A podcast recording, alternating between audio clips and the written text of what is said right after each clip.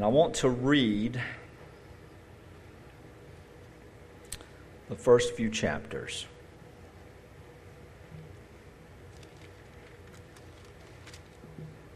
Not the first few chapters, first parts of chapter 1, some parts of chapter 1 and chapter 2.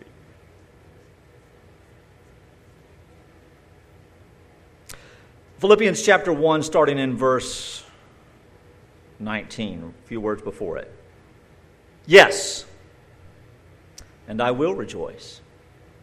For I know that through your prayers and the help of the Spirit of Christ Jesus, this will turn out for my deliverance, as it is my eager expectation and hope that I will not be ashamed at all, but that I will have full courage.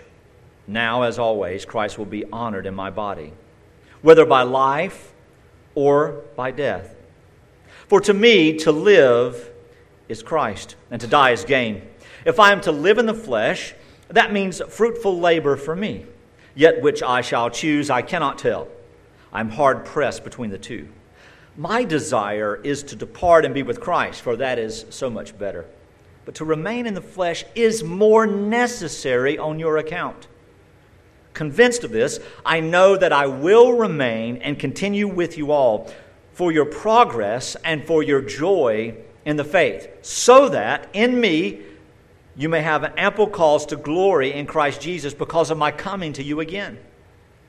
Only let your manner be worthy, the manner of life be worthy of the gospel of Christ, so that whether I come and see you or I am absent, I may hear of you that you are standing firm in one spirit, with one mind, striving side by side for the faith of the gospel, and not frightened in anything by your opponents. This is a clear sign to them of their destruction, but of your salvation, and that from God. For it has been granted to you that for the sake of Christ you should not only believe in him, but also suffer for his sake, engaged in the same conflict that you saw I had, and now hear that I still have.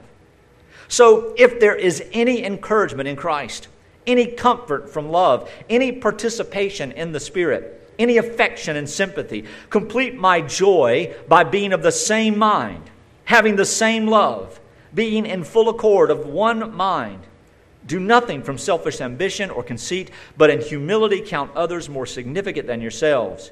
Let each of you look not only to the interest of himself, but also the interests of others.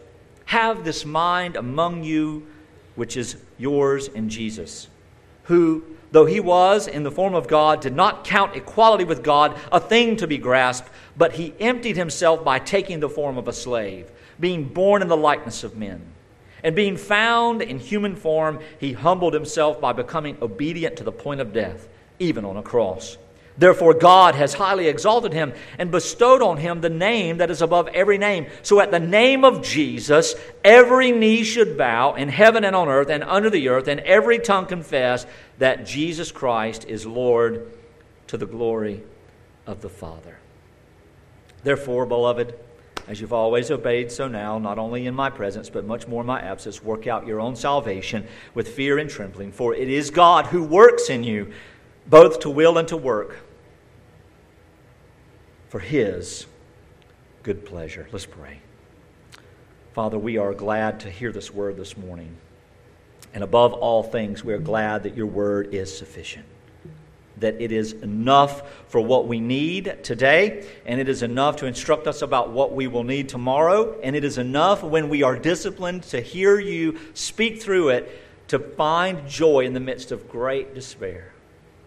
Lord, how we talk so much about that which we desire, how we seek out simple answers and temporal remedies, finding satisfaction and hope in our bank accounts or our relationships or our health or our mental state or substances or friendships or things or personal ideas or esteem or social media.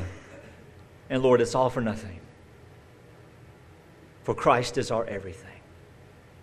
And so, as we've come today, Lord, we thank you for the promise of teaching your people. So, teach us and grow us to become a people for yourself, for your name, and for your glory by the power of your grace. In Christ Jesus, we pray. Amen. There's a lot that I need to say that I will not have time to say. This message this morning is still part of us going through the idea of what the church is, the beautiful church. And what I'm going to preach this morning will be the outline for what we discuss as we eat in our members' meeting. But I want you to imagine for a moment. We're, we have been a constituted assembly, a gathering for 11 years. For 11 years. And in that 11 years, there have been several epochs. And I measure those by the conflict and the strife and the disaster. Isn't that funny? I was talking with someone about that last week that I think about, well, this happened, and then this happened, and then this. And historians do that too. This is when that war happened, this is when that natural disaster happened. It's what we do. We focus our attention not on the small successes or large things. We focus our attention on one of two things typically as people. There are exceptions, but this is a, generaliza- a generalization on my part. We focus on the extremely negative things that affect us because they do change us. Or we focus on the things that get a lot of public opinion praise. But why not focus on the thing that is unmovable? The promises of Christ. Why not focus on the thing that literally cannot change? It is impossible for God to change. It is impossible for His Word to change. But we are the ones changing. Now, see, there is a false gospel that has been in our culture as long as I've been alive. I've heard it often. And that false gospel goes a little something like this many iterations. It is that you know that you are a true believer and have been born of God because of the way you grow and mature in the faith and in your sinlessness. That's a false gospel. The Bible says that you know you are in the faith because God has promised that His Son's death has satisfied His wrath for you, and He has gifted you the inner disposition to believe and rest, trust in that promise. And we are going to have a little sub series sometime in November on faith. We're going to spend a lot of time. We're going to have to keep it to a few weeks or so because it could just go on through the next year. But false gospels after false gospels have always put the eye on the navel gazing of the human being to look inside to decide if they're truly saved by measuring themselves through some standard that's not found in the Holy Writ. The standard of righteousness in the Holy Bible is God Himself alone and only. And the only established God uh, uh, God, God established righteousness that existed in human flesh ever to walk the earth is Jesus, the God man himself. And as Brother Trey said last week, the only works that are necessary for our salvation are the works of righteousness, whose are Jesus Christ. And I might not have gotten my possessiveness correct and all that, but you know what I'm saying.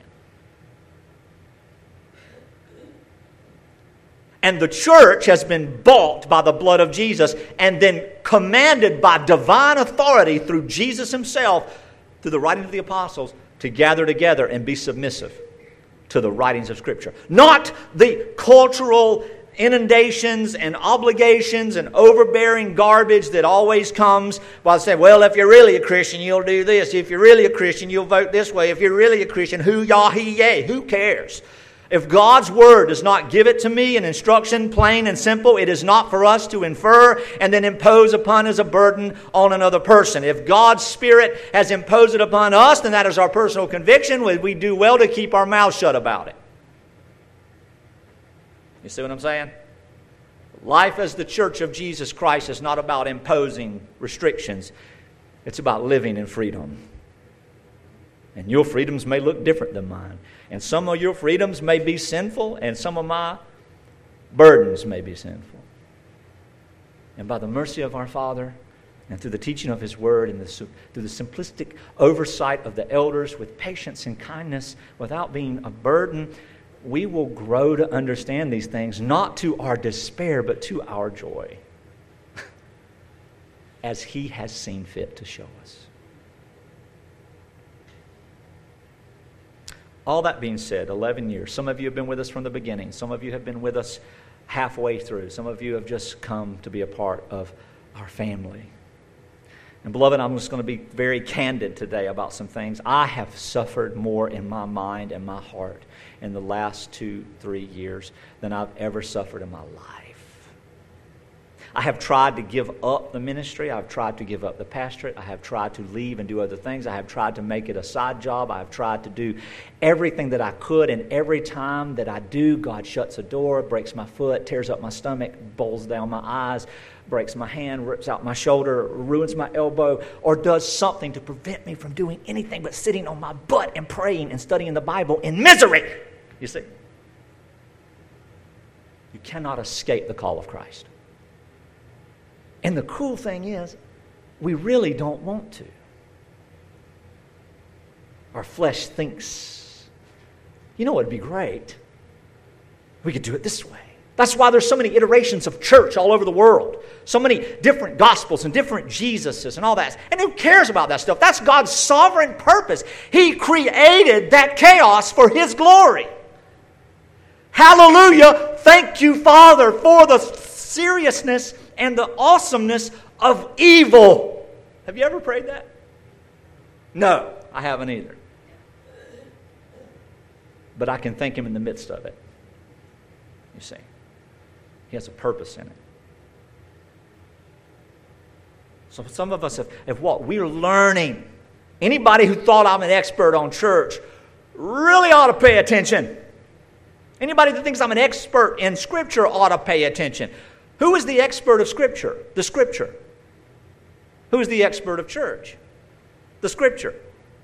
The one to whom it points, Jesus Christ, and He's instructed. It's very easy, but we are very creative and very intelligent, very smart. We, we love to do and think what would assimilate and acclimate and, and appropriate and all the other A's and eights that we can come up with to get people active in the church. Well, you're not active in the church if you're not understanding the church. But imagine for a moment anything. I want to focus completely. I read a lot of Philippians for context, but Paul says, So if there be any encouragement in Christ. Chapter 2. If any comfort from love, any participation in the Spirit, any affection and sympathy, complete my joy by being of the same mind, having the same love, being in full accord and of one mind. He gives instruction on that practically very next breath. Do nothing out of selfish ambition or conceit, but in humility count others more significant than yourselves. Look after the interests of others as you also would look after your own. And then he talks about Jesus. See, this is just not some arbitrary, uh, you know, weird, odd epiphany this is not some new worldview that the apostles are trying to establish, some, some strange, I don't know, uh, nirvana, some strange utopia, some strange ethereal expression of happiness and joy. This is a display of Christ Himself. So, to display Christ in the world is not about modern day, Finneyistic, Grahamistic, demonistic evangelism. And I don't mean to be so ugly about that stuff, but I just got to keep the labels what they are before the haters come and cut my head off. And I don't want you to confuse a reference as an endorsement, okay? Evangelism is not banging on doors telling people to turn or burn. There's no gospel there. That is not there. Evangelism is not going and saying, Yo, obey the Ten Commandments. Of course we don't. Well, you're going to go to hell. You're a self proclaimed. That's a false gospel. Evangelism has been taught incorrectly, culturally, my entire lifetime. And I've been asked a thousand times, if once, well, what is good evangelism? And I'm still working on that answer as I continue to teach the church and to prepare you to do the works of the ministry, which includes doing the work of an evangelist, which is something I have been guilty of not doing the last two years. Do I share the gospel? All the time. Do I talk the gospel? Yes, but what is that work? We'll talk about that in our members' meeting. So here we are, Jesus Christ displayed in the life of his people, in the gospel proclamation of his good report, what he has accomplished and who he has purchased. And now we get together in order to be learn and to do the things that God has called us to do. And Paul is saying that it all boils down to one simple thing that we have love for one another, just as we read out of John 13 this morning, pre service. If you are a follower of Christ, they will know that. They who? The world and the lost people and the self righteous people and the religious people will know that you are following me when you love other people. Following Christ and being born again is not the same thing. One is a state before God, one is a justified state before God where there is no condemnation, and another is a disciplined opportunity for us to obey and live according to Christ in the world. Love. Love is not a feeling. Love is not a method. Love is not something that we are able to muster out in our emotions. Love is not an emotion at all. The emotions that are usually misapplied as love are infatuation, obsession, lust, eroticism, whatever it may be. These are other emotions that are physiological almost definitely psychological. Love is where we do with our hands and feet, with the intention of our heart, for the sake of the joy of our brothers and sisters, and even, God bless them, our enemies. You got to say, God bless them in the South. So imagine any ministry, any encouragement, any blessing, any prayer, anything that has been given to you or provided for you in the context of the ministry of this family from this pulpit from anybody else amongst us at any particular time in your life. Imagine what life would be like or would have been like if we were not a people. What do I mean? What if Grace Truth Church never came to be? What would be different? For you, what would change? What would you miss? What relationships would you have never had? What times or investments have been made in your life for the sake of Christ as a part of this church family? Through the teaching, through the prayers, through the encouragement, through the training, the suffering.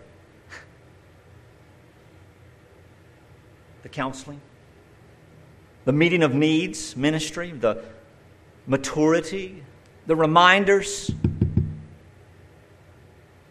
the stirring from others.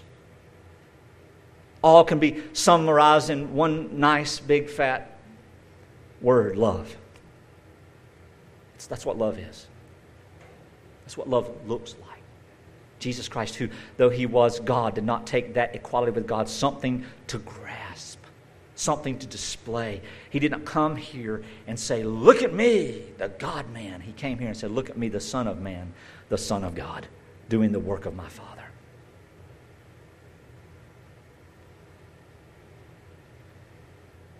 If there's any encouragement in Christ, I guess we have to ask ourselves, church, is there encouragement in Christ through your life in the church? Is the church a tether to the growth of your faith? Is it a tether to the joy of your soul? Is the church a tether to the gospel for you? And if it is, is there any encouragement in Christ? Is there any comfort and love? Do you find comfort in the context of the church?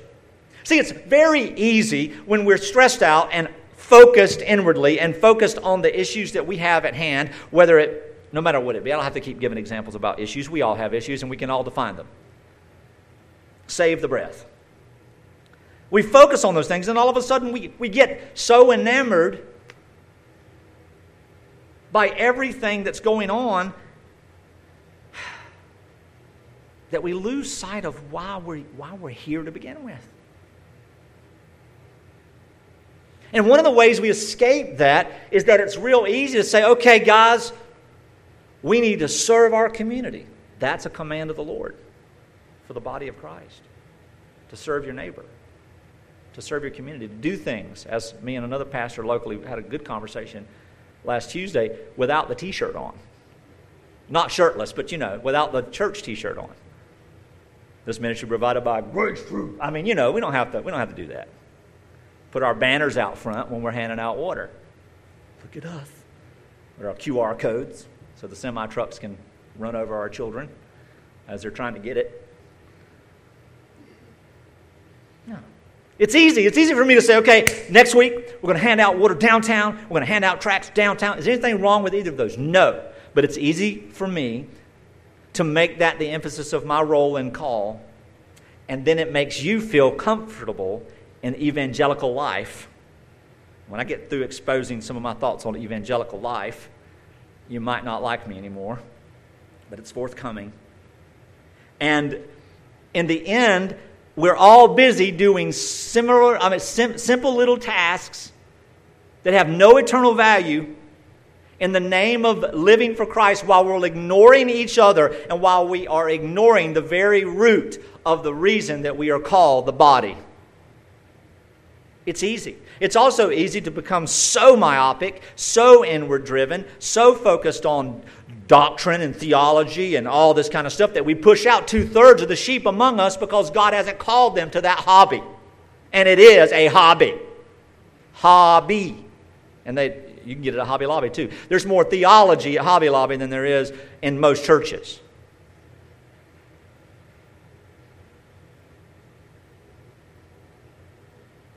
It's easy. We can just be distracted. We can be distracted.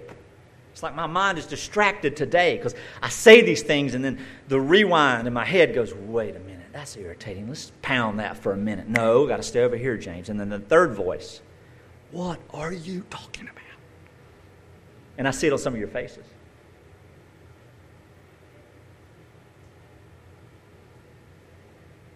We're able to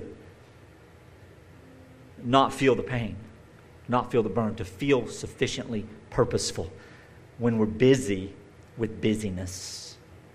Is life not busy enough? Is it not busy enough to rake up pine cones, change oil, change diapers, wash clothes, pay the bills, pay the bills, pay the bills? Is it not busy enough? It's busy enough. So Paul is saying if there's anything, if you have encouragement, if you have comfort in love, if you have participation in the Spirit, what is that? It's the power of God working in us, molding us, growing us, teaching us, delivering us, giving us joy, helping us to encourage one another, causing you to think about me and pray for me, and me to think about you and pray for you and each other. At a moment's notice, we're watching television, and there's nothing spiritual about anything we're doing, and then we think, I wonder how, I wonder how Bob's doing. Lord, whatever he's going through. That's Father, I just came to mind. Let me text him. Oops, I didn't know it was 1 a.m. Sorry, Bob. Go back to sleep. we live in a perpetual casino in our day, don't we? We don't know what time it is. We don't know if the sun's up. We're just all sitting there looking at something, playing spades or watching Netflix. Participation in the Spirit. We're born again. We know the truth. We're learning. We're growing. But it is God the Spirit. It is God Himself who works in us and wills in us for His good pleasure. Philippians 2, what? 13. And so we are obligated. We are encouraged. We are comforted. We have the Spirit of God working. Have you, have you had any affection or any sympathy? If so, Paul is saying, complete my joy. Paul is focused. He's being selfish for a minute. It's not real selfishness, but it's definitely personal. Complete my joy. Why? Look at this. This is important, beloved. Paul wants to be joyful, and his joy is tethered to the body of Christ being joyful. And the body of Christ's joy is tethered to them being encouraged and comforted and participating in the Spirit and growing in affection and sympathy for one another and receiving that ministry while giving that ministry. This is Paul's joy. So, complete my joy by having the same mind. What is the mind? He explains it. We don't have to ask. What does he mean? the mind which is yours in Christ Jesus. Though he was equal with God, he did not take equality with God something to be grasped, but made himself nothing, a slave, obedient to death, even on a cross. Therefore, God exalted him, highly exalted him, raised him up, showed him for who he was, gave the glory that it belongs to him, exposed it to the world. The body of Christ can see it face to face by the Spirit of God, by his grace. This is the working of God the Spirit alone. It is not anything that we do to meet God in any way, any place, at any time with us or anything that we have. It is all of God, which is, as we say historically, it is all of grace. The work of the knowledge of salvation, faith, rests in the work of salvation that has been completed. And now that it has been completed, we have the mind which is like Christ. So we demonstrate Christ when we are together. We demonstrate Christ in our proclamation of truth. We demonstrate Christ in our patience with one another. We demonstrate Christ in our giving of our lives to one another. There is no greater love than this that a man would lay down his life for his brother. Husbands, love your wives as Christ loved the church. You mean whipping them with a scourge? No, not cleansing the temple as Christ loved the church, by giving his life, offering himself to present her blameless, holy, without spot or wrinkle before him. How? Sinful, sinful, sinful people deserving of all wrath and true righteousness and justice. Jesus Christ, perfect righteousness, not only as God, but in his humanity also, and proved it through his obedience and submission to the Father, fulfilling all the requirements of righteousness therein. Then he gives himself unto the government, unto the will of the people who hated him and who hated the God that sent him who thought they were doing the very will of the evangelical God that they thought they served. And they put him to death by the will of God the Father, that he might be the one who satisfies the wrath of justice in the eyes of God forevermore in his blood. And how in the world was that satisfactory? Because he was holy God in the flesh. Proven so through his resurrection from the dead and beloved, this is the good report. So we look after other people. You think Jesus was looking after his own interests? Well, theologically, technically, yes. For his glory was at stake. Listen, folks, we're talking about the practical reality of Jesus walking this earth for 34 years and not once walking around showing off as God. Yet the world at large was waiting for John the Baptist to become something special. And he showed up looking like the homeless man on crack. And I don't even know I should make jokes like that because I've had to minister to people who were homeless on crack. We've had to take their children into our house for 10 months. It seems funny, but it's not. It's real. And that's how John the Baptist came across. People were looking to him to be something. He was nothing. He was a whack. And all he did is point to Christ, the bride. Groom gets the bride. People had a problem with that. People have a problem with it today. People have a problem with the church of Jesus Christ being his. Pastors have problems. This is my church. It may be your chair, it may be your podium, it may be your microphone, but it ain't your people. You see? That may be your Bible. But everything that I have, God can take. Even you. Nothing. Do nothing out of selfish ambition. Count other people more significant than yourselves. Do not look only to his own interests, but also the interests of others. See, a lot of times we hear in evangelical life, we hear in Christian circles, we've got to, we've got to die to ourselves, which is true. Husbands, love your wives. Jesus died in order to establish righteousness for his church. The marriage relationship is a picture of that. The church relationship is a picture of that. The church relationship with each other is eternally secure. The marriage relationship is like the shadows in the temple, it will pass away.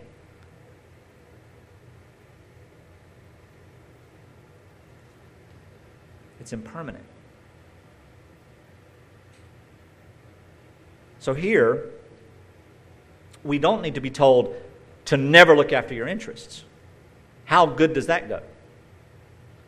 But are your interests as a believer not invested in the interest of others? Why?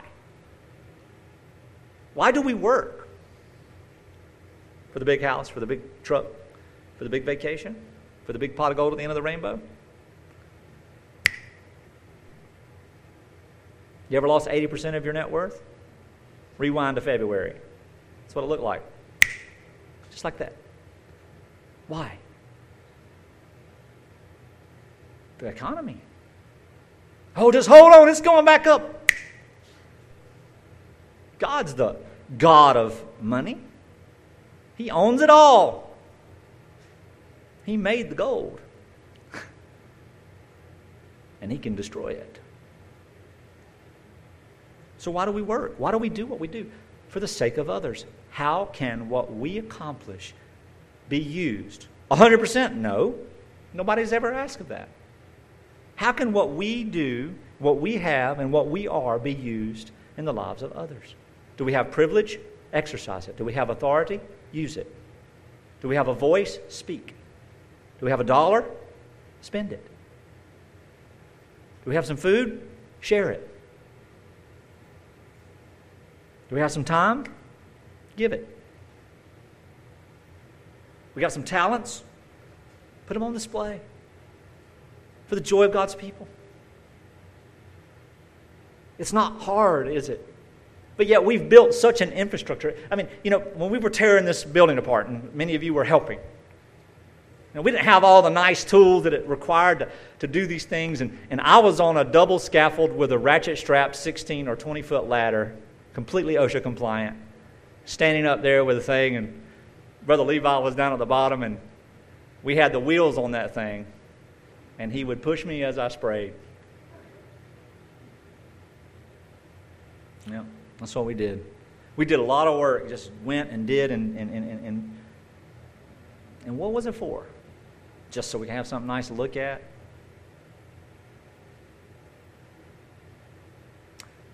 We're thinking about how we invest in the lives of others. What is it that we can give what is it that God's called us to? Where are our passions? Is it just is it just being in the seat? Is it just receiving? Or is it also giving? That's what it means to put other people's interests as just important, if not more important than your own. You've heard the stories of parents who suffer with addiction to the neglect of their children. I've counseled many of them. I've been advocates in courts where people have lost their children and never gotten them back. I've mentored people through years of trying to overcome these things. But at the moment when it mattered, the person or person's interest in being high or having certain things was more important and more powerful. It isn't that they didn't love their children, but at that moment it had more power in their lives than the necessity and the obligation of taking care of their family. And so the courts took away their children. See, we can become that self centered and not even know it. The body of Christ is going to always be in a flux of levels of self centeredness. Why? Because Merry Christmas, we're all human. And if you don't think I'm self centered, just come to my house and hang out with me for a little while. I can be extremely selfish.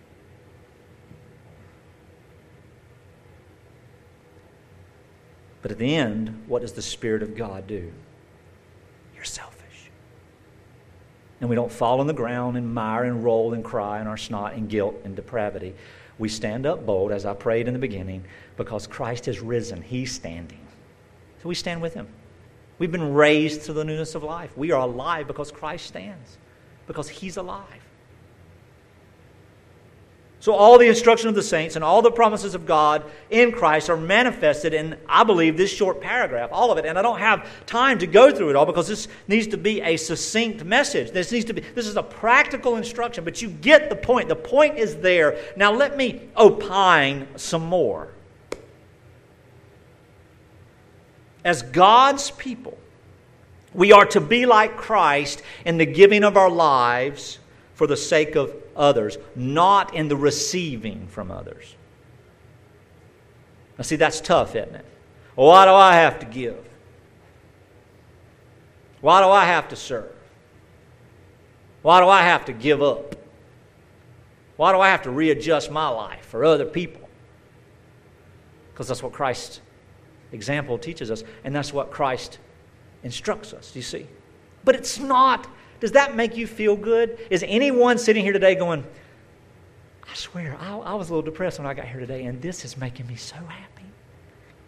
No, it's not. Because it's not the gospel, is it? Because see, we've already heard the gospel and we've packed it up and put it neatly in our shirt. I have a shirt pocket. I put it neatly in our pocket, and we've already put it away. Now we're pressing upon ourselves this undue burden of being servants, aren't we? And now some of us are going, I'm just such a horrible person. I keep pressing myself and undue guilt. Now you're guilty about feeling guilty, about pressing yourself, being guilty, and you're self condemned. Stop. It is good news always, every day, 24 hours of the day, seven days of the week, and 365 and one fourth days of every year. Good news. Not good news if, or good news only, or good news maybe. It is. Christ has done it. He is the perfection, He is the picture, and in my best of days, I'm still worthy of all of His wrath, but no more shall I fear it, for he has risen himself for me. And now I stand, and now you stand. And I'm going to say something right now in this next soundbite that might really bite me. But for the first time in my life, I understand from a gospel position why the, the, the happy go, never talk about sin pastors are so popular in America about how a guy like Osteen could have, you know, 60,000 people a week sitting in an audience listening to that psychobabble. Because people are sick and tired of being chained to the floor and set on fire.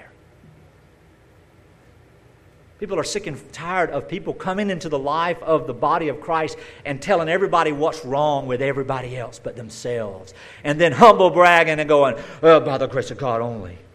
I'm not like that. The example of that for that type of person is death and condemnation. You see what I'm saying? Jesus didn't accolade those. But that's the historical record. Those are the wagon wheels of the trajectory of the, of the church of Jesus Christ, supposedly, quote, quote, quote, of America. Starting with the boats over here, the westward expansion, the Puritanism. We, the people, freedom of religion or none at all, if we so choose. But yet, there's always going to be a group of Pharisees who try to reform theologically the people of a culture, and they're always going to try to establish their own righteousness through some type of behavior modification. And the best way to modify people's behavior is to offer them some type of extremely awesome benefit or an extremely harsh consequence. God's people are to be a giving people, not a receiving people. So when I say that, I am not doing what you are feeling. Don't be guilty. You didn't know where I was going with that, did you? Merry Christmas. I unpacked it. But the second point is as God's people, when we give, we actually receive. How? If I give you these keys, how do I receive my keys? You might not receive my keys, but I might receive your keys. If I use my key to open a door for you, someone else in this congregation will use their key to open a door for me. And what I need may be different than what you need, but I have what you need. You don't have what I need, but somebody else may have what I need. You see what I'm saying? So if everyone is looking after the self interest of others, then everyone is receiving their interests. Could have had a V8. Could have just got the gospel right to start with. We receive as others give to us. And not just the things that we need, not just the counsel, not just the prayer. See, most of us are even thinking about money right now anyway, aren't we? Or, oh crap, he's about to start a committee. He's going to ask me to serve on it. Now, I only do that for civil stuff. Ain't no committees in Grace Truth Church. We're all one big fat committee, no matter how big we get. Maybe you need to help teach. Maybe you need to help train. Maybe you need to walk in suffering with some people.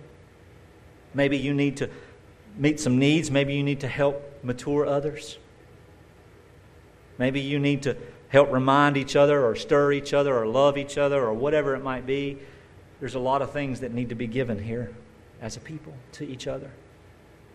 Because if we're honest, we can all sit here right now and go, well, I've only, uh, only that guy and that girl, that person and this person, that family or this family. They're the only ones that I've ever really received anything from. Never got anything from James. Never really got anything from Bob. We don't have a Bob. That's why I use that name so much. When we get a Bob, we're going to have to change stuff. Just make up a color. Chartreuse. But how self centered is that to have received all the blessings that are required and provided and then be upset that they didn't come from the right person? so I get that a lot as pastor. But believe it or not, my life in certain seasons is upside down in shambles. It is not controlled chaos, it is chaos. And the control panel is somewhere in the midst of the rubble and it's disconnected, so I'm trying to find the wires. You see? As God's people, we have instructions and commands, things that are wise and things that are required. So, what are those things that are wise and required? Well, they ins- they're insisted upon. And there's a lot, but for the sake of simplicity, let's go through a few. First, being with the body. Trey talked about it last week and the week before. We've been talking about it for years. Being with the body. Not on Facebook, not in a Bible study, not in a sewing group, not in a hunting club, not at a men's breakfast, not through the live stream, being with the body and flesh, face to face. Why? Because that's what God has said is required for Him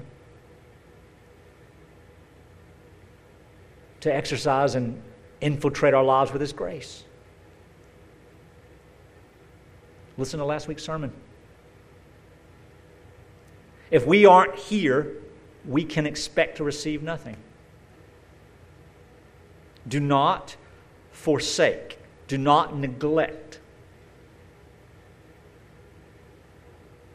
But see what happens? What happens when the pastor says stuff like that? Everything I've just done, I can go through the whole spiel again. What happens is, oh, now I'm feeling guilty. Don't feel guilty, just do it. I've never felt guilty for missing a meal. Just make it up on the backside. You know, that, you know what those are like.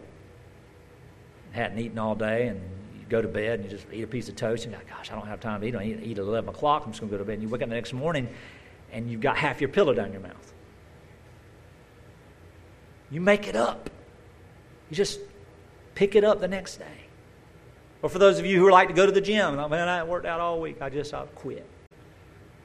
I mean, when we're kids, we don't want to be told what to do. Much less when we're adults being told what to do. However, when someone, and more, and more specifically, when the elders of the church say, Beloved, this is what we're going to do. Let me give you an example. We're not going to allow, I know that word is hard, isn't it?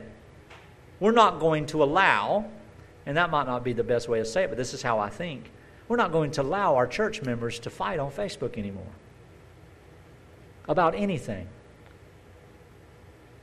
politics or polyester. I don't care what it is. We're not going to fuss over it. And if I see it again, I'm coming to talk to you about it. Now, what's the consequence? Decapitation, of course.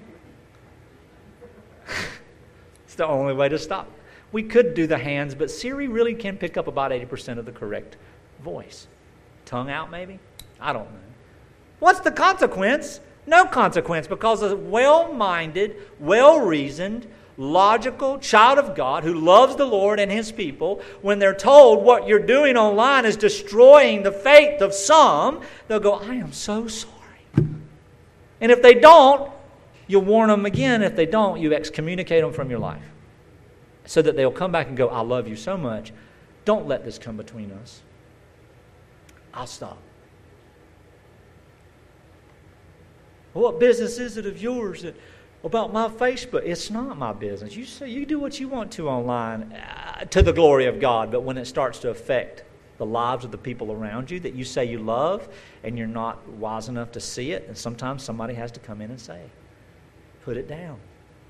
I'm asking you to put it down. You've sinned against me. You see? Teachable, patient. How long do we give the guy? 12 seconds? That's a perfect number. 144,000 seconds. Seven seconds, 10 seconds, eight seconds. Is he riding a bull? I don't know. I mean, how long does it take? 490 times? Seven times 70? I mean, have you ever had to forgive anybody 490 times? If you're married, you have. If you have children, of course. But if you really counted it up, you're probably in the same number being forgiven. We're to be patient. A church member must be patient and teachable. They must bear with one another. We have to bear. It's not an option. We have to bear with one another. I don't really like Bob. That's why he doesn't come. He's never been because nobody likes him. No, I don't like Bob. But you can love Bob and not like Bob. And you don't have to smile through the grit. You don't have to pretend you have to put on a happy face. Stop telling people to smile, folks. That's not the answer to the question. Just tell a joke. See if they smile. Have some humor. That'll make people smile. Be smileable. Look ridiculous. They'll laugh at you. Whatever it takes. But we can't just tell people to smile. Just be happy. Just be happy. Don't worry about it. Just stop thinking that way. It doesn't work. You know what? I love you in the midst of your scowl, in the midst of your frustration, in the midst of your cantankerousness. And that's what I love about you. You're so unique. You're just a big frowny turd. You see? And Bob's going, That's funny. Appreciate that, brother. That's encouragement to me. I'm a big frowny turd. Hats and t shirts for sale after the service. That'd be our new mascot.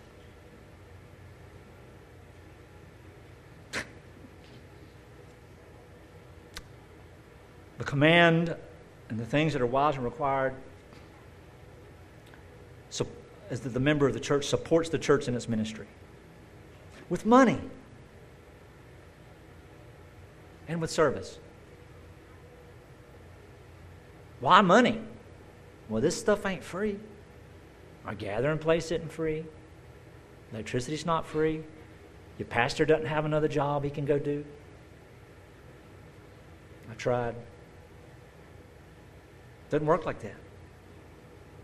But finally, I think the biggest thing that I want us to see as we sit here this morning of having one mind is that we're worshipers together.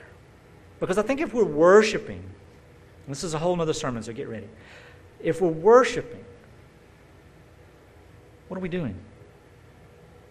Every name God exalted Christ for his humility. God exalted Christ for his sacrifice. God exalted Christ for his giving. God exalted Christ because he took on the form of humanity and sat in the place of his people to save them from the wrath of righteousness.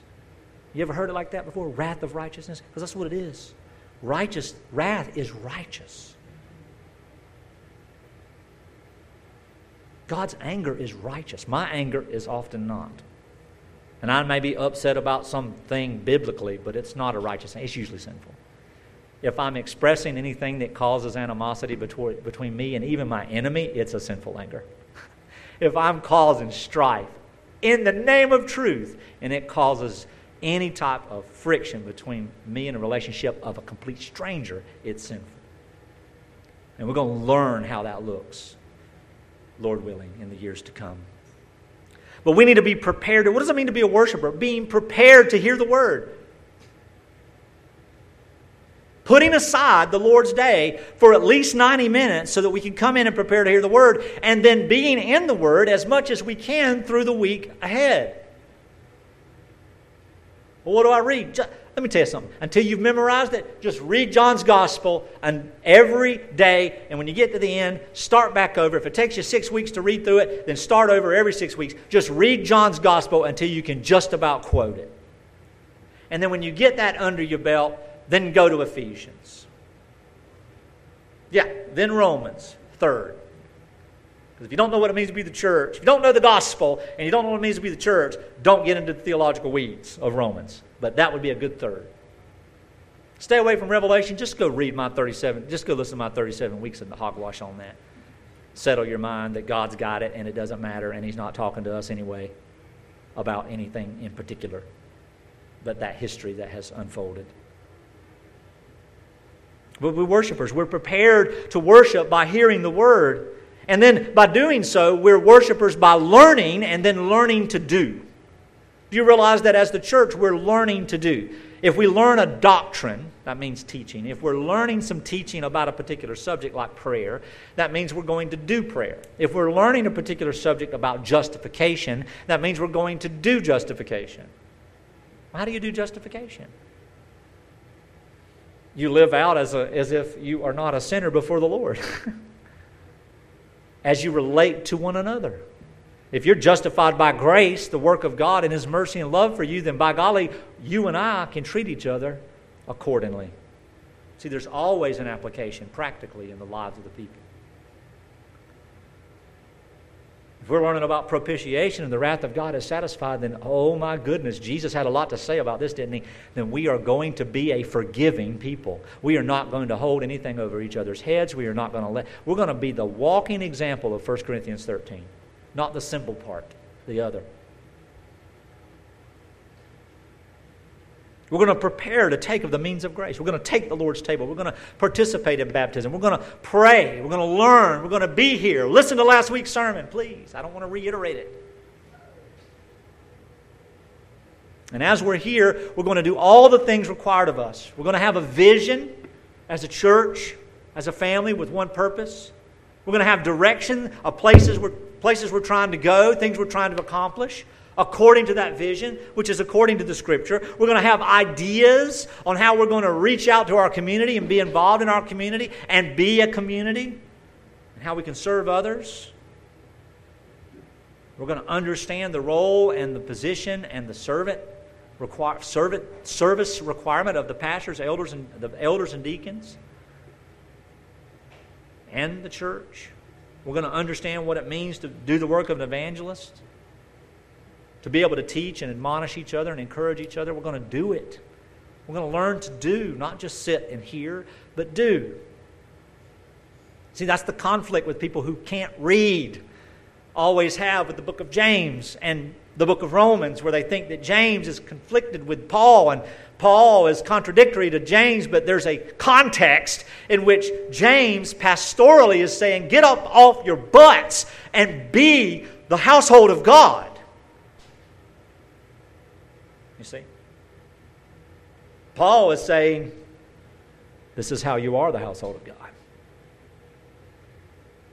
Jesus would even do the same thing with his disciples. And beloved, I'm going to tell you, we are not in any place. If Paul were to write a letter to us, and I may be saying this because I'm jaded, but if Paul were to write a letter to us, I think it would be more like Philippians. I think it would be more like Thessalonica. I don't think we'd be Corinth. We certainly wouldn't be a church in the region of Galatia. We're not, we're not inundated and overcome by all this nonsense and false teaching. Put quick work to that stuff.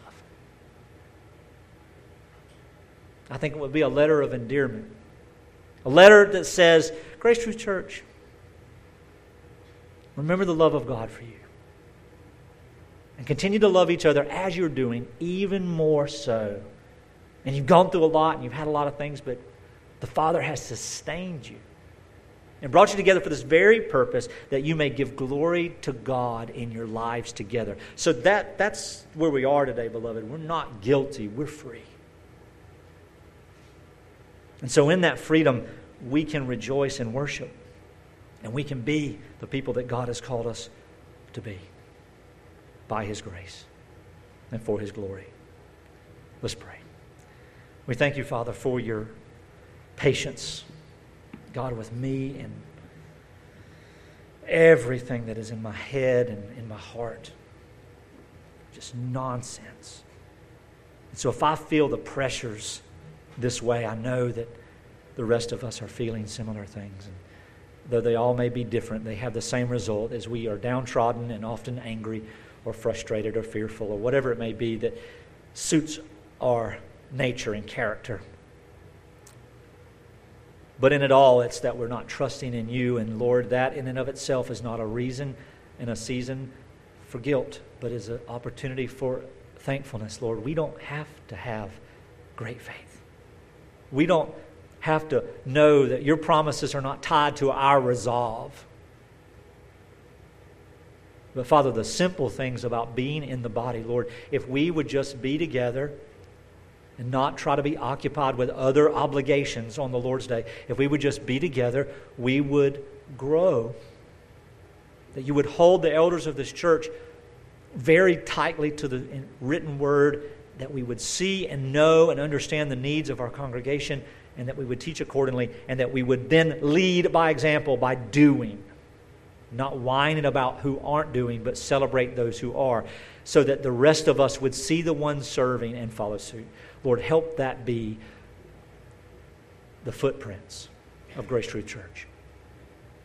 And as we take the Lord's table today, as we meet and fellowship, as we talk about the next chapter and some of the needs that we desperately have, Lord, I pray that they would all be seen and heard for your purpose and that anything that needed to be removed, that I would just forget about. And we thank you in all these things we pray in Christ's name. Amen.